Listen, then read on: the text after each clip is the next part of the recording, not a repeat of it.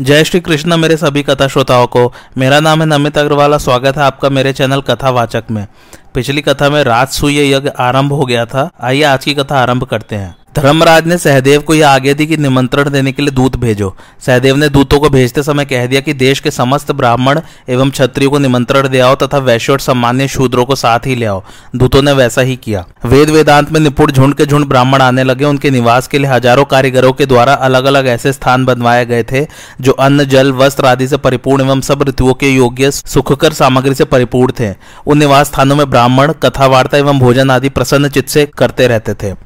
धर्मराज युधिष्ठिर ने भीष्म धृतराष्ट्र आदि को बुलाने के लिए नकुल को हस्तिनापुर भेजा। उन्होंने वहाँ जाकर सबको सत्कार पूर्वक विनय के साथ निमंत्रण दिया और वे लोग बड़ी प्रसन्नता से निमंत्रण स्वीकार करके ब्राह्मणों के साथ वहाँ आए। धर्मराज के आगे से सभी समागत राजाओं को सत्कार पूर्वक अलग अलग स्थानों में ठहराया गया। उनके लिए जो स्थान बनवाए गए थे, उनमें खाने पीने की सारी सामग्री, बावली और हरे भरे नयन, मनोहर वृक्ष थे। स्वागत सत्कार के बाद सब लोग अपने अपने निवास स्थानों में ठहर गए। धर्मराज युधिष्ठिर ने भीष्म पितामह गुरु द्रोणाचार्य के चरणों में प्रणाम करके प्रार्थना की, आप लोग इस यज्ञ में मेरी सहायता कीजिए, इस विशाल धनागार को अपना ही समझिए और इस प्रकार कार्य कीजिए जिससे मेरा मनोरथ सफल हो। यज्ञ दीक्षित धर्मराज ने उन लोगों की सम्मति से सबको एक एक कार्य सौंप दिया। दुशासन भोजन संबंधी पदार्थों की देखभाल में, अश्वत्थामा ब्राह्मणों की सेवा शुश्रूषा में और संजय राजाओं के स्वागत सत्कार में नियुक्त किए गए। भीष्म पितामह द्रोणाचार्य सभी कार्यों और कर्मचारियों का निरीक्षण करने लगे। कृपाचार्य सोने चांदी और रत्नों की देखभाल तथा दक्षिणा देने के कार्य पर नियुक्त हुए। ब्राह्मीक धतराज, सोमदत्त और जयद्रथ घर के स्वामी की तरह स्थित हुए। धर्म के मर्मज्ञ महात्मा विदुर खर्च करने के काम में और दुर्योधय भेंट में आए हुए पदार्थों को रखने के काम में लगे। भगवान श्री कृष्ण ने स्वयं ही ब्राह्मणों के पाव पखारने का काम अपने जिम्मे लिया। इसी प्रकार सभी प्रतिष्ठित व्यक्तियों ने अपने अपने जिम्मे किसी न किसी सेवा का भार लिया। धर्मराज युधिष्ठिर का दर्शन करके कृत कृत्य होने के लिए वहाँ जितने लोग उपस्थित थे, उनमें से किसी ने सहस्त्र मुद्रा से कम भेंट नहीं दी। सभी चाहते थे कि केवल मेरे ही धन से यज्ञ संपन्न हो जाए। सेना के व्यू विचित्र विमानों की पंक्तियाँ, रत्नों की राशि, लोकपालों के विमान, ब्राह्मणों के स्थान और राजाओं की भीड़ से युधिष्ठिर के राजस्वीय यज्ञ की शोभा बढ़ती ही गई। धर्मराज युधिष्ठिर का ऐश्वर्य लोकपाल वरुण के समकक्ष था। उन्होंने यज्ञ में छह अग्नियों की स्थापना करके पूरी पूरी दक्षिणा देकर यज्ञ के द्वारा भगवान का यजन किया। महर्षि एवं मंत्र कुशल ब्राह्मणों ने उत्तम रीति से घृत, तिल, शाकल्य आदि की आहुति देकर देवताओं को निहाल कर दिया। दक्षिणा में बहुत सा धन पाकर ब्राह्मण भी संतुष्ट हो गए। यज्ञ के अंत में अभिषेक के दिन सत्कार के योग्य महर्षि और ब्राह्मणों ने यज्ञशाला के अंतर्वेदी में प्रवेश किया। नारद आदि महात्मा राजर्षियों के साथ बड़े ही शोभायमान हो रहे थे। वह अंतर्वेदी ऐसी जान पड़ती मानो ताराओं से भरा आकाश ही हो। धर्मराज की राजे लक्ष्मी और यज्ञ विधि देखकर देवर्षि नारद को बड़ी प्रसन्नता हुई। अब उन्होंने मनी मन कमल नयन, भगवान श्री कृष्ण का स्मरण किया। देवर्षि नारद सोचने लगे, धन्य है। सर्वव्यापक असुर विनाशक अंतर्यामी भगवान नारायण ने अपनी प्रतिज्ञा पूर्ण करने के लिए छत्रियों में अवतार ग्रहण किया है। जिन्होंने पहले देवताओं को यह आज्ञा दी थी कि तुम लोग पृथ्वी में अवतार लेकर संहार कार्य पूरा करो और फिर अपने लोगों में आ जाओ। वही कल्याणकारी जगन्नाथ भगवान श्री कृष्ण यादुवंश में अवतीर्ण हुए हैं। देवराज, इंद्र आदि समस्त महान पुरुष जिनके बाहुबल की उपासना करते हैं, वही प्रभु और यहाँ मनुष्य के समान बैठे हैं। भगवान समस्त यज्ञों के द्वारा आराध्य सर्वशक्तिवान एवं अंतर्यामी है। इस प्रकार के विचार में देवर्षि नारद डूब गए। उसी समय महात्मा भीष्म ने धर्मार्थ युधिष्ठिर से कहा, राजन, अब तुम सब समागत राजाओं का यथा योग्य सत्कार करो और इनमें जो सर्वश्रेष्ठ हो, उसकी सबसे पहले। धर्मराज ने पूछा, पितामह, कृपा करके बतलाइए इन समागत सज्जनों में हम लोग सबसे पहले किसकी पूजा करें? भीष्म ने कहा, धर्मराज, पृथ्वी में यदुवंश शिरोमणि भगवान श्री कृष्ण सबसे बढ़कर पूजा के पात्र हैं। भीष्म के आगे मिलते प्रतापी सहदेव ने विधि पूर्वक भगवान श्री कृष्ण को अर्घ्य ध्यान किया और श्री कृष्ण ने शास्त्रोक्त विधि के अनुसार उसे स्वीकार किया। चेदीराज शिशुपाल भगवान श्री कृष्ण की अग्र पूजा देखकर चिड़ गया। उसने भरी सभा में भीष्म पितामह धर्मराज युधिष्ठर को धिकारते हुए श्री कृष्ण को फटकारना शुरू किया। उसने कहा बड़े बड़े महात्मा और राजर्षियों के उपस्थित रहते राजा के समान राजोचित पूजा का पात्र कृष्ण नहीं हो सकता। महात्मा पांडवों ने कृष्ण की पूजा करके अपने योग्य काम नहीं किया है। पांडवों, अभी तुम लोग बालक हो तुम्हें सूक्ष्म धर्म का ज्ञान नहीं है। भीष्म पितामह भी सठिया गए हैं, इनकी दृष्टि दीर्घ दर्शनी नहीं रह गई है। भीष्म, तुम्हारे जैसे धर्मात्मा पुरुष भी जब मनमाना काम करने लगते हैं तो जगत में अपमानित होते हैं। कृष्ण राजा नहीं है, फिर यह राजाओं में सम्मान का पात्र कैसे हो सकता है? यह आयु में भी तो सबसे वृद्ध नहीं है। इसके पिता वसुदेव अभी जीवित हैं। यदि इसे अपने सच्चा हितैषी और अनुकूल समझकर तुम लोगों ने इसकी पूजा की हो तो क्या यह द्रुपद से बढ़कर है? यदि तुम लोग कृष्ण को आचार्य मानते हो तो भी द्रोणाचार्य की उपस्थिति में इसकी पूजा सर्वथा अनुचित है। ऋषिगण की दृष्टि भी सबसे पहले विद्या वयोवद्र भगवान श्री कृष्ण द्वैपायन की ही पूजा होनी चाहिए थी। युधिष्ठर, इच्छा मृत्यु पुरुष श्रेष्ठ भीष्म पितामह के रहते तुमने कृष्ण का पूजन कैसे किया? शास्त्र पारदर्शी वीर अश्वत्थामा के सामने कृष्ण की पूजा भला किस दृष्टि से उचित हो सकती है? यह कृष्ण न ऋषिगण है, न राजा है और न तो आचार्य ही है। फिर तुमने किस कामने से इसकी पूजा की है? यदि तुम्हें कृष्ण की ही अग्र, अग्र पूजा करनी थी तो इन राजाओं को हम लोगों को बुलाकर इस प्रकार अपमान तो नहीं करना चाहिए था। हम लोग भय लोभ आदि के कारण तुम्हें कर नहीं देते। हम तो ऐसा समझते थे कि यह सीधा साधा धर्मात्मा मनुष्य है यह सम्राट हो जाए तो अच्छा ही है। सो तुम इस गुड़हीन कृष्ण की पूजा करके हम लोगों का तिरस्कार कर रहे हो।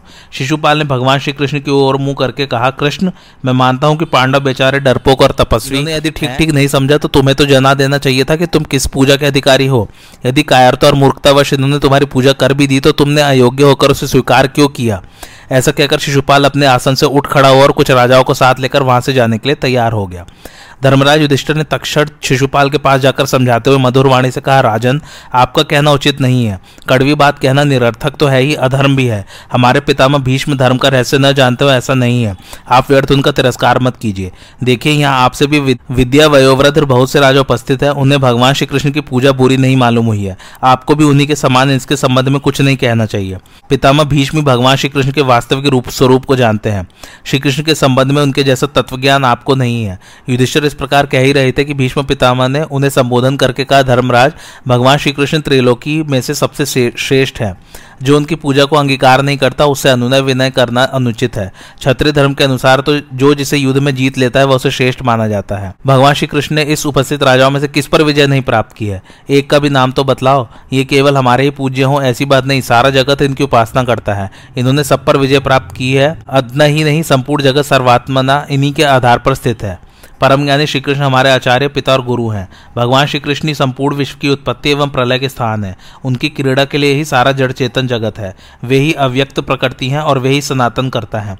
जनने मरने वाले समस्त पदार्थों से वे परे हैं, इसलिए सबसे बढ़कर पूजनीय है। यहाँ जितने छोटे बड़े राजर्षि महर्षि उपस्थित है, उनमें कौन ऐसा है जो भगवान श्री कृष्ण को पूज्य नहीं मानता और उनकी पूजा नहीं करता? एकमात्र शिशुपाल इस पूजा को बुरा समझता है, वह समझा करे, वह जो ठीक समझे कर सकता है। भीष्म पितामह इतना कहकर चुप हो गए। अब माद्री नंदन सहदेव ने कहा, भगवान श्री कृष्ण परम पराक्रमी है, उनकी मैंने पूजा की है। जिन्हें ये बात सहन नहीं हो रही है, उनके सिर पर मैं लात मारता हूँ। मेरा इतना कहने के बाद जिसको विरोध करना हो, वह बोले, मैं उसका वध करूँगा। सभी बुद्धिमान हमारे आचार्य, पिता, गुरु एवं पूजने भगवान श्री कृष्ण की पूजा का समर्थन करें। सहदेव ने इस प्रकार कहकर ज़ोर से लात पटकी, परंतु उन मान्य और बलवान राजाओं में से किसी की जीव तक न हिली। आकाश से सहदेव के सिर पर पुष्पों की वर्षा होने लगी और अदृश्य रूप से साधु साधु की ध्वनि सुनाई पड़ने लगी। इसके अनंतर सहदेव ने ब्राह्मण और क्षत्रियों की यथोचित पूजा की। इस प्रकार पूजा का काम समाप्त हुआ। भगवान श्री कृष्ण की पूजा से शिशुपाल क्रोध के मारे आग बबूला हो गया था, उसकी आँखें खून उगल रही थी। उसने राजाओं को पुकार कर कहा कि मैं सेनापति बनकर खड़ा हूँ। अब आप लोग किस उधेड़ बुंद में पड़े हैं? आइए, हम लोग डटकर यादवों और पांडवों की सम्मिलित सेना से भिड़ जाएँ। इस प्रकार शिशुपाल यज्ञ में विघ्न डालने के लिए राजाओं को उत्साहित कर उनसे सलाह करने लगा। उस समय वे लोग क्रोध से तिलमिला रहे थे, चेहरे पर शिकन पड़ गई थी। वे यही सोच रहे थे कि श्रीकृष्ण की पूजा और युधिष्ठिर का यज्ञांत अभिषेक न होने पावे। धर्मराज युधिष्ठिर ने देखा कि बहुत से लोग शुद्ध सागर की भांति उमड़कर युद्ध करना चाहते हैं। तब उन्होंने भीष्म पितामह के पास जाकर कहा, पितामह, अब मुझे क्या करना चाहिए? आप यज्ञ की निर्विघ्न समाप्ति और प्रजा के हित का उपाय बतलाइए। भीष्म पिता ने कहा, बेटा, डरने की कोई बात नहीं है, तुम निश्चिंत रहो।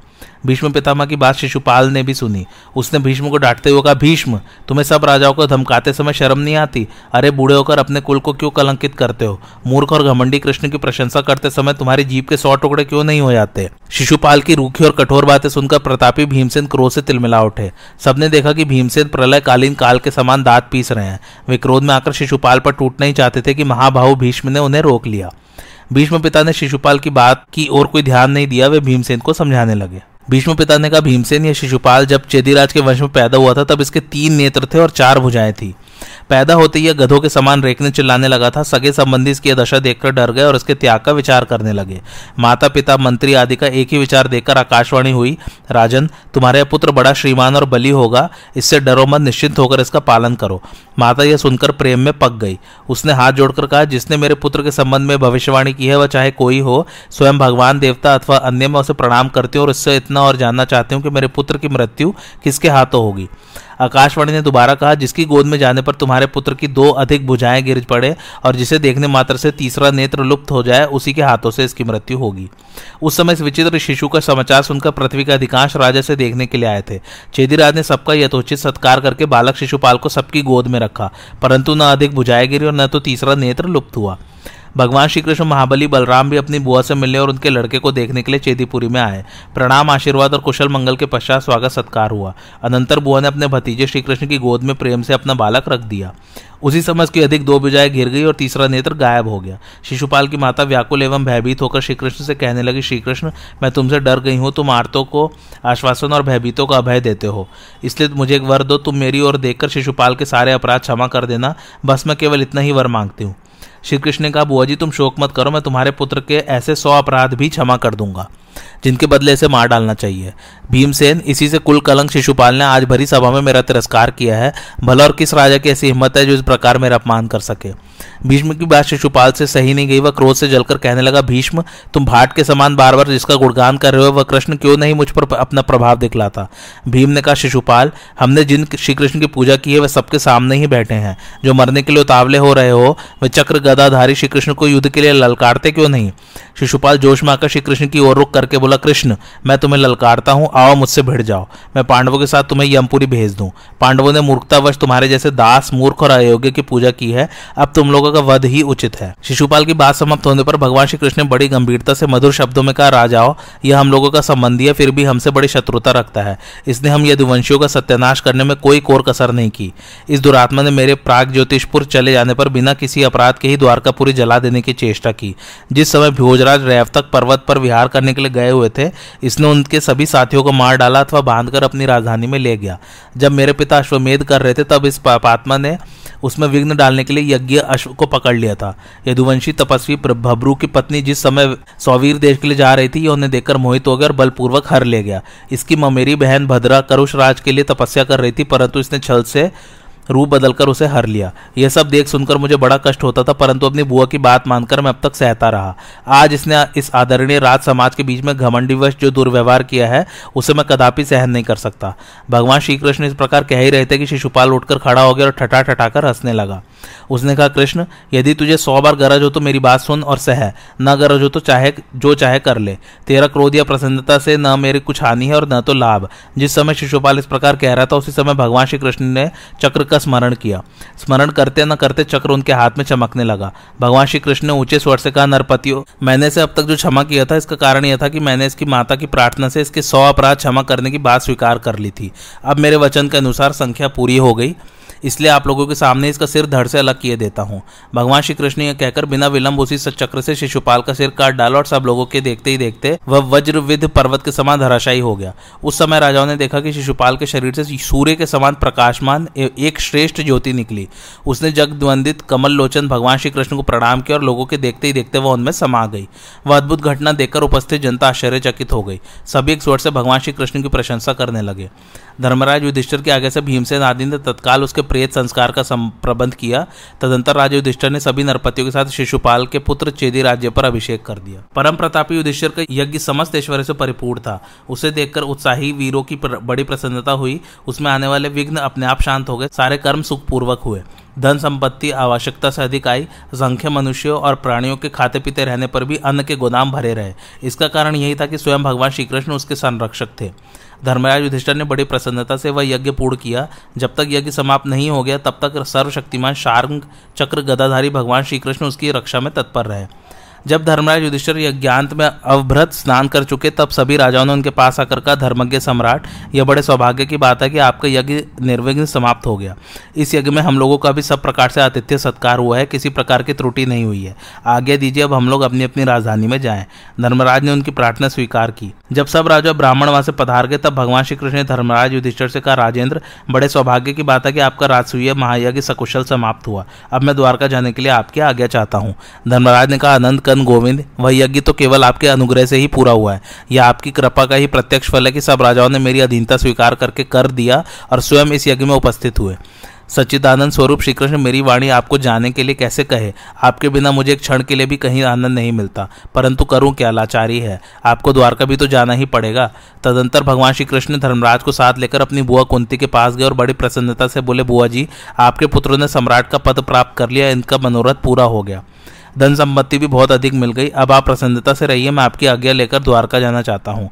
इस प्रकार सुभद्रा और द्रौपदी को भी प्रसन्न कर भगवान श्री कृष्ण महल से बाहर आए और मिल भेंट कर श्री कृष्ण और पांडव अपने अपने स्थान पर चले गए।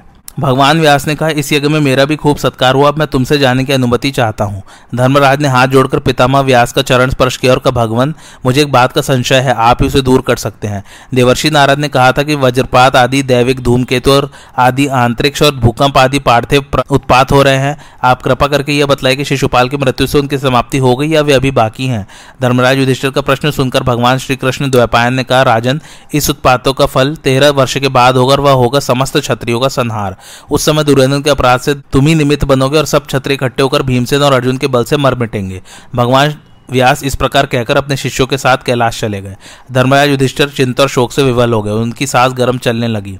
वे बीच बीच में भगवान व्यास की बात याद करके अपने भाइयों से कहते कि, भाइयों, तुम्हारा कल्याण हो, आज से मेरी जो प्रतिज्ञा है उसे सुनो। अब मैं तेरह वर्ष जीकर ही क्या करूँगा? यदि जीना ही है तो आज से मैं किसी के प्रति कड़वी बात नहीं कहूँगा। भाई बंधुओं के आगे में रहकर उनके कथनानुसार काम करूँगा। अपने पुत्र और शत्रु के प्रति एक सा बर्ताव करने से मुझमें भेदभाव नहीं रहेगा। यह भेदभाव ही तो लड़ाई की जड़ है ना? धर्मराज युधिष्ठर भाइयों के साथ ऐसा नियम बनाकर उसका पालन करने लगे। इस प्रकार सबके चले जाने पर भी केवल दुर्योधन और शकुनी धर्मराज युधिष्ठर के पास इंद्रप्रस्थ में ही रहे। राजा दुर्योधन ने शकुनी के साथ इंद्रप्रस्थ में ठहरकर धीरे धीरे सारी सभा का निरीक्षण किया। उसने वहाँ एक ऐसा कला कौशल देखा जो हस्तिनापुर में कभी नहीं देखा था। एक दिन सभा में घूमते समय दुर्योधन किसी स्फटिक के चौक में पहुँच गया और उसे जल्द समझकर उसने अपना वस्त्र उठा लिया। पीछे अपना भ्रम जानकर उसे दुख और वह यो ही इधर उधर भटकने लगा। अंत में वह स्थल को जल्द समझकर गिर पड़ा और दुखी एवं लज्जित हुआ। वह वहाँ से भी कुछ ही आगे बढ़ा था कि स्थल के धोखे, स्फटिक के समान निर्मल जल एवं कमलों से सुशोभित बावली में जा पड़ा। धर्मराज के आगे से सेवकों ने उसे उत्तम उत्तम वस्त्र लाकर दिए। उसकी दशा देखकर भीमसेन, अर्जुन, नकुल, सहदेव सबके सब हंसने लगे। दुर्योधन के असहिष्णु चित्त में उनकी हँसी से कष्ट तो अवश्य हुआ, परंतु उसने अपने मन का भाव छिपा लिया और उनकी ओर दृष्टि उठाकर देखा भी नहीं। इसके बाद जब वह दरवाजे के आकार की स्फटिक निर्मित भीत को फाटक समझकर घुसने लगा, तब ऐसी टक्कर लगी कि उसे चक्कर आ गया। एक स्थान पर बड़े बड़े किवाड़ धक्का देकर खोलने लगा तो दूसरी ओर गिर पड़ा। एक बार सही दरवाजे पर पहुँचा तो भी धोखा समझकर उधर से लौट आया। इस प्रकार बार बार धोखा खाने से और यज्ञ की अद्भुत विभूति देखने से दुर्योधन के मन में बड़ी जलन एवं पीड़ा हुई। वह युधिष्ठर से अनुमति लेकर हस्तिनापुर के लिए चल पड़ा। चलते समय पांडवों के ऐश्वर्य एवं संपत्ति के विचार से दुर्योधन का मन भयंकर संकल्पों से भर गया। पांडवों की प्रसन्नता राजाओं की अधीनता और आबाल वृद्ध की उनके प्रति सहानुभूति देखकर दुर्योधन के चित्त में इतनी जलन हुई कि उसके शरीर की कांति यकायक नष्ट हो गई। शकुनी ने अपने भांजे की विकलता ताड़कर कहा, दुर्योधन, तुम्हारी सांस लंबी क्यों चल रही है? दुर्योधन ने कहा, मामा जी, अब मैं प्राण त्यागने का विचार कर रहा हूँ। मेरे मन में युधिष्ठिर का महान ऐश्वर्य देखकर यही निश्चय हुआ है कि प्रारब्ध ही प्रधान और पुरुषार्थ व्यर्थ। दैव की अनुकूलता से वे बढ़ रहे हैं और पुरुषार्थ करने पर भी मेरी अवनति होती जा रही है। मामा जी, अब आप मुझ दुखी को प्राण त्याग की आज्ञा दीजिए, क्योंकि मैं क्रोध की आग में झुलस रहा हूँ। आप पिताजी के पास जाकर यह समाचार सुना दीजिएगा। शकुनी ने कहा, दुर्योधन पांडव अपने भाग्यानुसार प्राप्त भाग का भोग कर रहे हैं। उनसे द्वेष नहीं करना चाहिए। तुम्हारे यह समझना ठीक नहीं है कि मेरा कोई सहायक नहीं, क्योंकि तुम्हारे सभी भाई तुम्हारे अधीन एवं अनुयायी है। तुम इनकी सहायता से चाहो तो सारे भूमंडल को जीत सकते हो। दुर्योधन ने कहा, मामा जी, यदि आपके आगे हो तो आपके, आपको और आपके बतलाए हुए राजाओं को तथा औरों को भी साथ लेकर मैं पांडवों को जीत लूँ और उन्हें हंसने का मज़ा चखा दूँ। शकुनी ने कहा, दुर्योधन, भगवान श्री कृष्ण अर्जुन, भीमसेन, युधिष्ठिर, नकुल, सहदेव, द्रुपद और दृश्यद्रुम आदि को युद्ध में जीतना बड़े बड़े देवताओं की शक्ति के भी बाहर है। ये सब महारथी श्रेष्ठ, धनुर्धर, अस्त्र विद्या में कुशल और उत्तम योद्धा है। अच्छा मैं तुम्हें युधिष्ठिर को जीतने का उपाय बतलाता हूँ। युधिष्ठिर को जुए का शौक तो बहुत है, परंतु उन्हें खेलना नहीं आता। यदि उन्हें जुए के लिए बुलाया जाए तो वे ना नहीं कर सकेंगे। और मैं जुआ खेलने में ऐसा निपुण हूँ कि भूमंडल में तो क्या, त्रिलोकी में भी मेरे समान कोई नहीं है। इसलिए तुम उनको बुलाओ, मैं चतुराई से उनका सारा राज्य और वैभव ले लूँगा। दुर्योधन, ये सब बातें तुम अपने पिता धृतराज से कहो, उनके आगे मिलने पर मैं उन्हें अवश्य जीत लूँगा। दुर्योधन ने कहा, मामा जी, आप ही कहिए, मैं नहीं कह सकूँगा। धृतराज ने कहा, मेरे मंत्री विदुर बड़े बुद्धिमान है, मैं उनके उपदेश के अनुसार ही काम करता हूँ, उनसे परामर्श करके मैं निश्चय करूँगा कि इस विषय में मुझे क्या करना चाहिए। दुर्योधन ने कहा, पिताजी, यदि विदुर जी आ गए तब तो वे आपको अवश्य रोक देंगे। ऐसी अवस्था में मैं निसंदेह प्राण त्याग कर दूँगा, तब आप विदुर के साथ आराम से राज्य भोगेगा। मुझसे आपकी, आपको क्या लेना है? दुर्योधन के कातर वचन सुनकर धृतराष्ट्र ने उसकी बात मान ली, परंतु फिर जुए को अनेक अनर्थों की खान जानकर विदुर से सलाह करने का निश्चय किया और उनके पास सब समाचार भेज दिया। समाचार पाते ही बुद्धिमान विदुर जी ने समझ लिया कि अब कलयुग अथवा कलह युग का प्रारंभ होने वाला है। विनाश की जड़ जम रही है। वे बड़ी शीघ्रता से धृतराष्ट्र के पास आ पहुँचे। बड़े भाई के चरणों में प्रणाम करके उन्होंने कहा, राजन, मैं जुए के उद्योग को बहुत ही अशुभ लक्षण समझ रहा हूँ। आप ऐसा उपाय कीजिए जिससे जुए के कारण आपके पुत्र और भतीजों में परस्पर बैर विरोध न हो। धृतराष्ट्र ने कहा, मैं भी तो यही करता हूँ, परंतु यदि देवता हमारा अनुकूल होंगे तो पुत्र और भतीजों में कलह नहीं होगा। बीच में द्रोण एवं मेरी और तुम्हारी उपस्थिति में किसी प्रकार की अनिति नहीं होगी। इतना कहने के बाद धृतराष्ट्र ने पुत्र दुर्योधन को बुलवाया और एकांत में दुर्योधन को बहुत समझाया, परंतु वह नहीं माना। दुर्योधन की बात सुनकर धृतराष्ट्र ने कहा, बेटा, तुम मेरे ज्येष्ठ पुत्र हो, पांडवों से द्वेष मत करो। जब वे तुमसे द्वेष नहीं करते, तब तुम मोहवश उनसे द्वेष करके क्यों अशांत हो रहे हो? उनकी संपत्ति क्यों चाहते हो? यदि तुम्हें उनके समान यज्ञ वैभव की चाह है तो ऋषिगणों को आज्ञा दो। तुम्हारे लिए भी महायज्ञ हो जाए। तुम्हें भी राजा लोग तरह तरह की भेंट दे बेटा। दूसरे का धन चाहना तो लुटेरों का काम है। जो अपने धन से संतुष्ट रहकर धर्म में स्थित रहता है, वही सुखी होता है। दूसरों का धन मत चाहो। अपने कर्तव्य में लगे रहो और जो कुछ तुम्हारे पास है, उसकी रक्षा करो। यही वैभव का लक्षण है।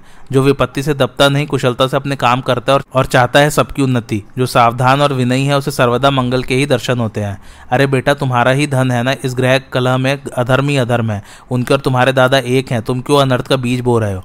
दुर्योधन ने कहा, पिताजी, आप तो बड़े अनुभवी हैं। क्षत्रियों का प्रधान कर्म है, शत्रु पर विजय। गुप्त या प्रकट उपाय से शत्रु को दबाने का साधन ही शस्त्र है।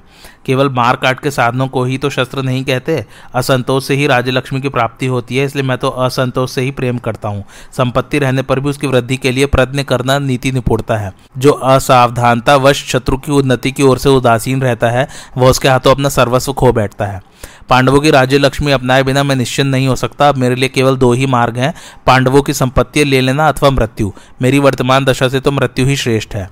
धृतराष्ट्र ने कहा, बेटा, तुम्हारी बात मुझे अच्छी नहीं लगती। तुम्हारी जो मौज हो करो। देखो, कहीं तुम्हें पीछे पछताना न पड़े क्योंकि तुम धर्म के विपरीत जा रहे हो। राजा धृतराज ने सोचा कि दैव अत्यंत दुस्तर है। दैव के प्रताप से वे अपने विचार भूल गए। पुत्र की बात मानकर उन्होंने सेवकों को आगे दी कि तुम लोग शीघ्र ही तोरण स्फटिक नाम की सभा तैयार कराओ। अब राजा धृतराज ने अपने मुख्यमंत्री विदुर को बुलवाकर कहा कि, विदुर, तुम मेरे आगे से इंद्रप्रस्थ जाओ और पांडुनंदन युधिष्ठिर को शीघ्र यहाँ बुला लाओ। युधिष्ठिर से कहना कि, हमने एक रत्न जटित सभा बनवाई है। उसे वे अपने भाइयों के साथ आकर देखे और सब इष्ट मित्रों के साथ द्युत क्रीड़ा करे। महात्मा विदुर को यह बात न्याय के प्रतिकूल जान पड़ी। उन्होंने इसका विरोध करते हुए धृतराज से कहा, आपकी आगे मुझे उचित नहीं जान पड़ती, आप ऐसा कदापि न करें। इससे आपके पुत्रों में वैर विरोध और ग्रह कला हो जाएगा, जिससे सारे वंश का नाश हो सकता है। धृतराज ने कहा, विदुर, यदि दैव विरोधी नहीं हुआ तो दुर्योधन के वैर विरोध से भी मुझे कोई दुख नहीं होगा। संसार में कोई स्वतंत्र नहीं, सब दैव के अधीन है। तुम ज़्यादा सोच विचार न करके मेरे आगे स्वीकार करो और परम प्रतापी पांडवों को ले आओ। विदुर जी की इच्छा न होने पर भी धृतराज के आगे से विवश होकर शीघ्रगामी रथ पर सवार हो इंद्रप्रस्थ गए। राजा युधिष्ठिर बड़े प्रेम से उनसे मिले। युधिष्ठिर ने उनका यथोचित सत्कार करके पूछा विदुर जी आपका मन कुछ खिन सा जान पड़ता है। आप सकुशल तो आए हैं ना? विदुर जी ने कहा, देवराज, इंद्र के समान प्रतापी धृतराष्ट्र ने यह संदेश भेजा है कि युधिष्ठिर, मैंने भी तुम्हारी सभा जैसी एक बड़ी सुंदर सभा बनवाई है। तुम अपने भाइयों के साथ आकर उसका निरीक्षण करो और भाइयों के साथ द्युत क्रीड़ा करो। धृतराज का संदेश सुनकर धर्मराज युधिष्ठर ने कहा, चाचा जी द्युत खेलना तो मुझे कल्याणकारी नहीं जान पड़ता। वह तो केवल झगड़े, बखेड़े की ही जड़ है। ऐसा कौन भला आदमी होगा जो जुआ खेलना पसंद करेगा? इस संबंध में आपकी क्या सम्मति है? हम लोग तो आपके परामर्श के अनुसार ही काम करना चाहते हैं। विदुर ने कहा, धर्मराज, मैं ये भलीभांति जानता हूँ कि जुआ खेलना सारे अनर्थों का मूल है। मैंने इसे रोकने के लिए बहुत प्रयत्न किया, परंतु सफलता न मिली। मैं धृतराज के आगे से विवश होकर आया हूँ। आप जो उचित समझे वही करे। युधिष्ठर ने कहा, महात्मन, क्या वहाँ धृतराज के पुत्र दुर्योधन दुशासन आदि के सिवा और भी खिलाड़ी इकट्ठे हैं। हमें किनके साथ जुआ खेलने के लिए बुलाया जा रहा है। विदुर जी ने कहा, गांधार राज शकुनी को तो आप जानते ही हैं, वह पासे फेंकने में प्रसिद्ध पासों का निर्माता और सबसे बड़ा खिलाड़ी है। उसके अतिरिक्त विविशांति चित्रसेन, राजा सत्यव्रत, पुरुमित्र और जय आदि भी वहाँ विद्यमान है। युधिष्ठिर ने कहा, चाचा जी, तब तो आपका कहना ही ठीक है। इस समय वहाँ बड़े बड़े भयानक और मायावी खिलाड़ियों का जमघट है। अस्तु सारा संसार ही देव के अधीन है, कोई स्वतंत्र नहीं। यदि धृतराज मुझे न बुलाते तो मैं शकुनी के साथ जुआ खेलने के लिए कदापि नहीं जाता। आज की कथा यहीं समाप्त होती है। कैसी लगी आप लोगों को मेरी कथा, मुझे कमेंट करके ज़रूर बताइए। और मेरे चैनल कथावाचक को लाइक, शेयर और सब्सक्राइब ज़रूर कीजिए। थैंक्स फॉर वॉचिंग धन्यवाद।